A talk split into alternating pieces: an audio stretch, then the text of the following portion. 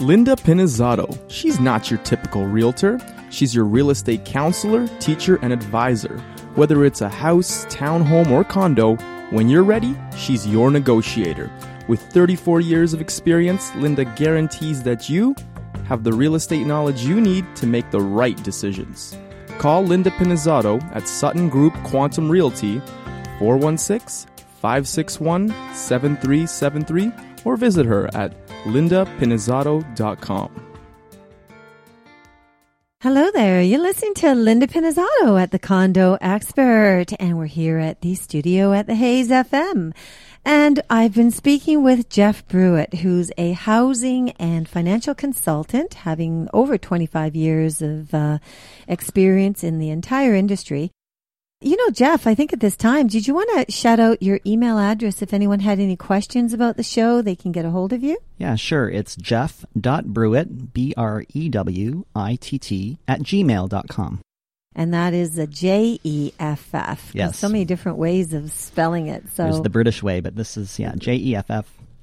That's it. dot Brewitt. R E W I T T at gmail.com.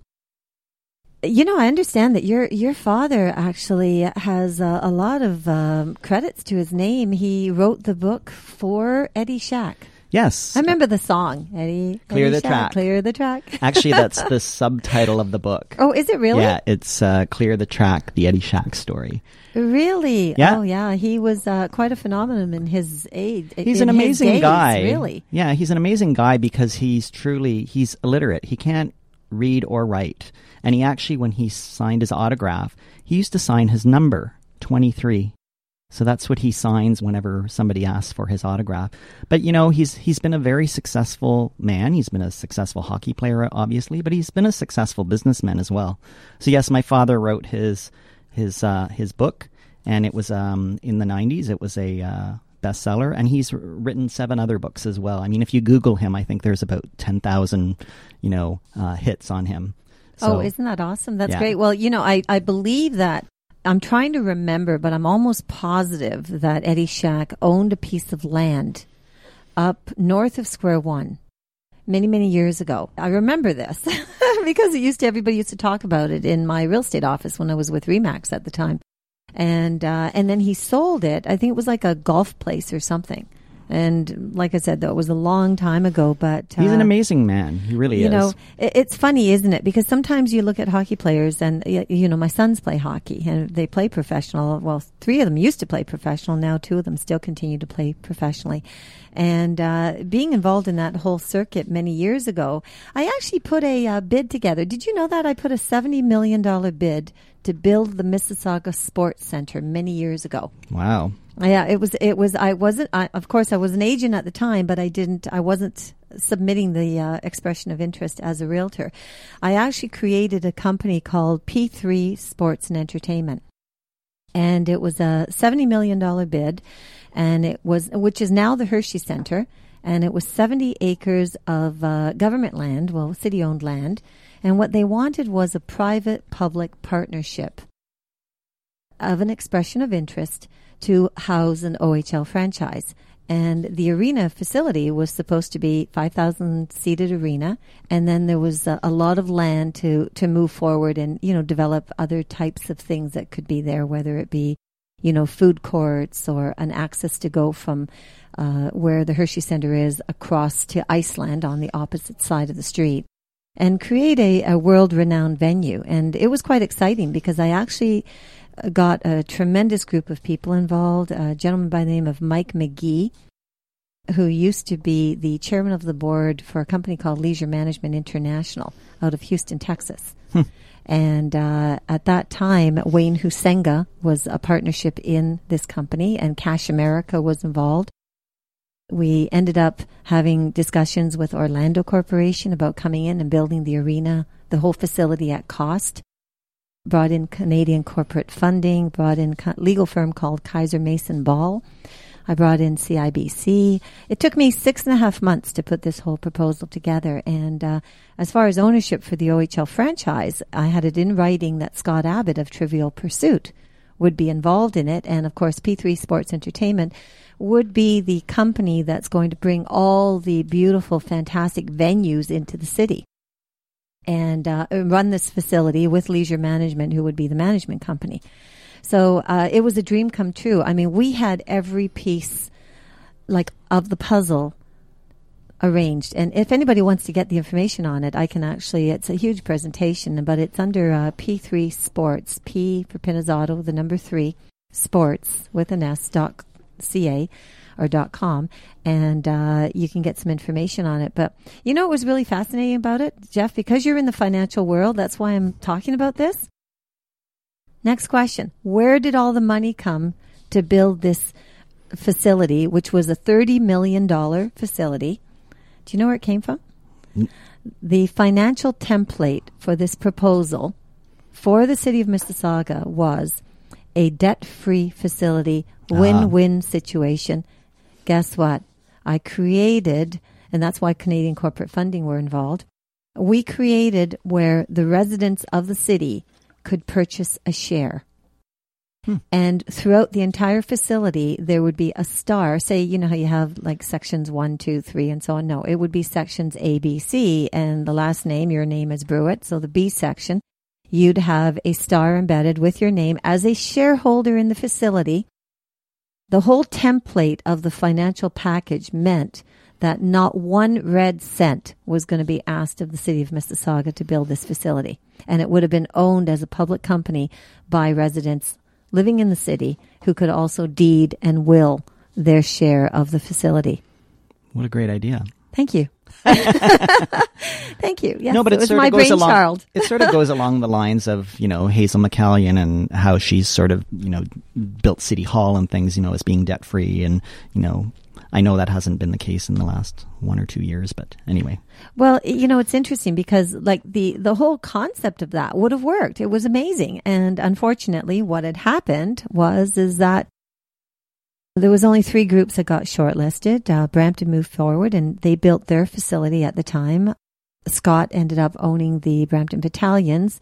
Mississauga uh, kind of got left behind on that entire thing. Our proposal didn't uh, get through on the shortlisting, which was insane because we were the only ones, and it was uh, Macklin Hancock of who was the other gentleman that was involved because it was a dual thing between myself, Linda Pinizzotto, and project planning. And we had every piece of the puzzle. Yet it didn't get passed, and then guess what happened? Do you know how it got paid for? City of Mississauga decided they're going to spend $30 million and go build it themselves and turn it into a parks and recreation facility. Hmm. Talk about disappointing. Yeah, I Yeah. suppose. Wish I'd known you back then at that time. That would have been great because with all of your connections, Well, because time wise, that's when it would have been. Yeah, and you think of how the city has exploded since that time. I mean, I was here when the Mississauga derailment happened in 1979. And to look at the city now, I mean, you wouldn't even recognize it. I've had people, uh, we have family friends that live in Utah and they lived here in the 70s and um, they moved away in 1975 and they came back and they saw Mississauga and they looked at it and said, "We don't even know this place. It's just it's it's not even the same place." Oh, I know. We're like, what, at 800? I think we're in around somewhere, you Yeah. know, 750, 800,000 people now. Yeah, But- and we're a suburb.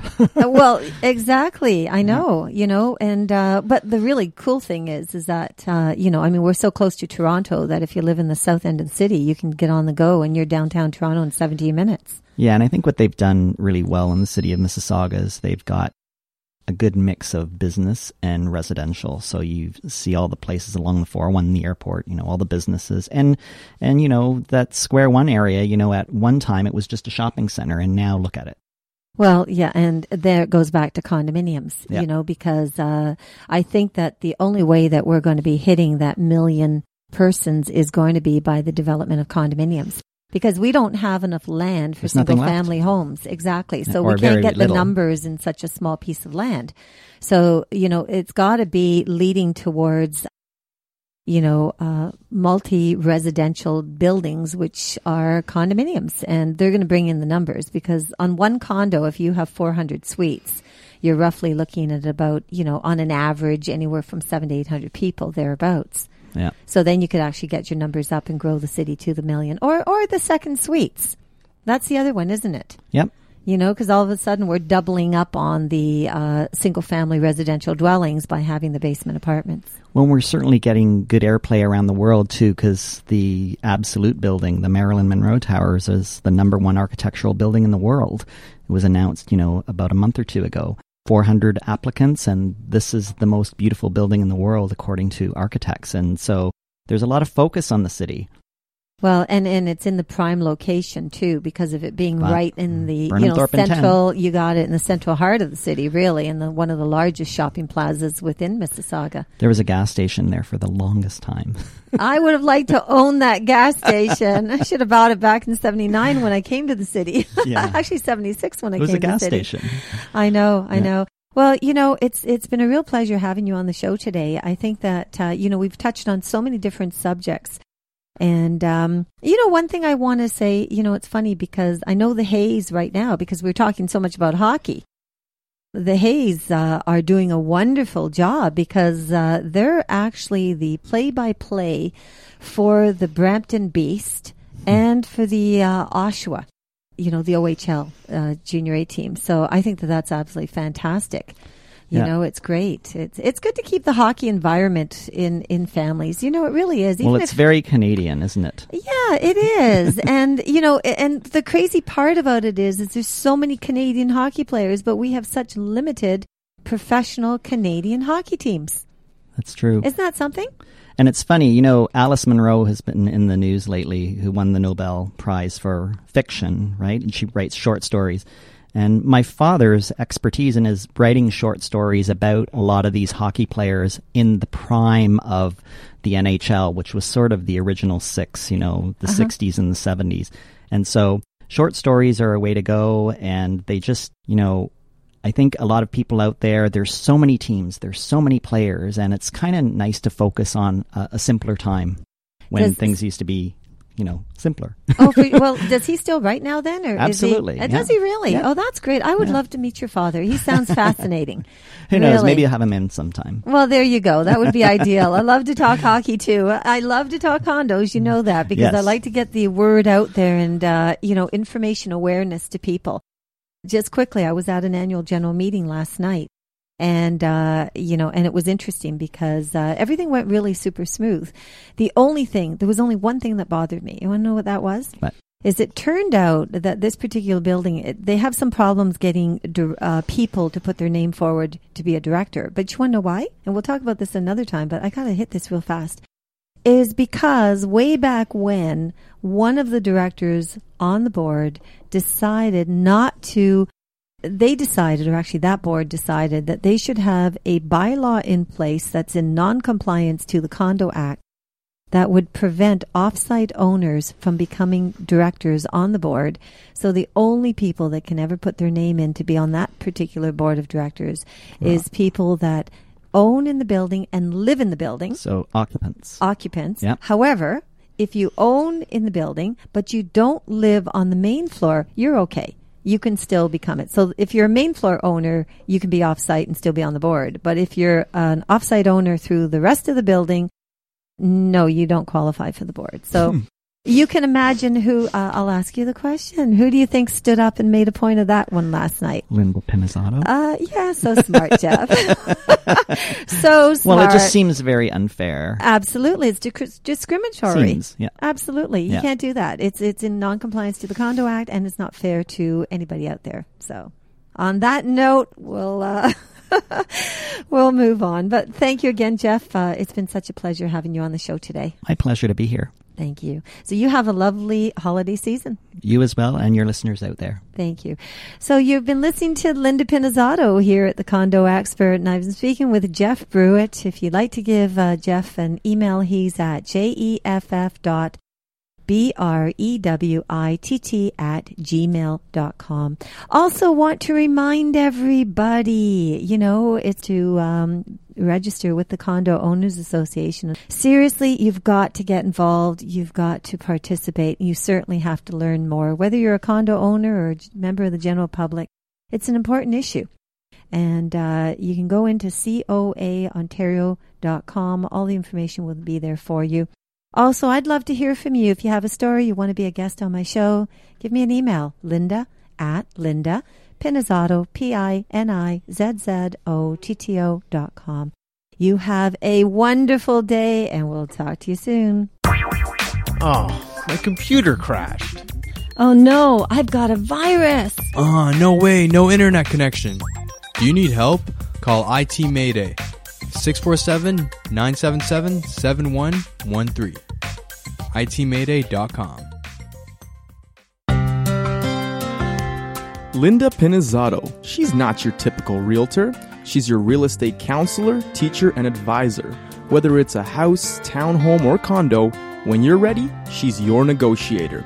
With 34 years of experience, Linda guarantees that you have the real estate knowledge you need to make the right decisions. Call Linda Pinizzotto at Sutton Group Quantum Realty 416 561 7373 or visit her at lindapinizzotto.com.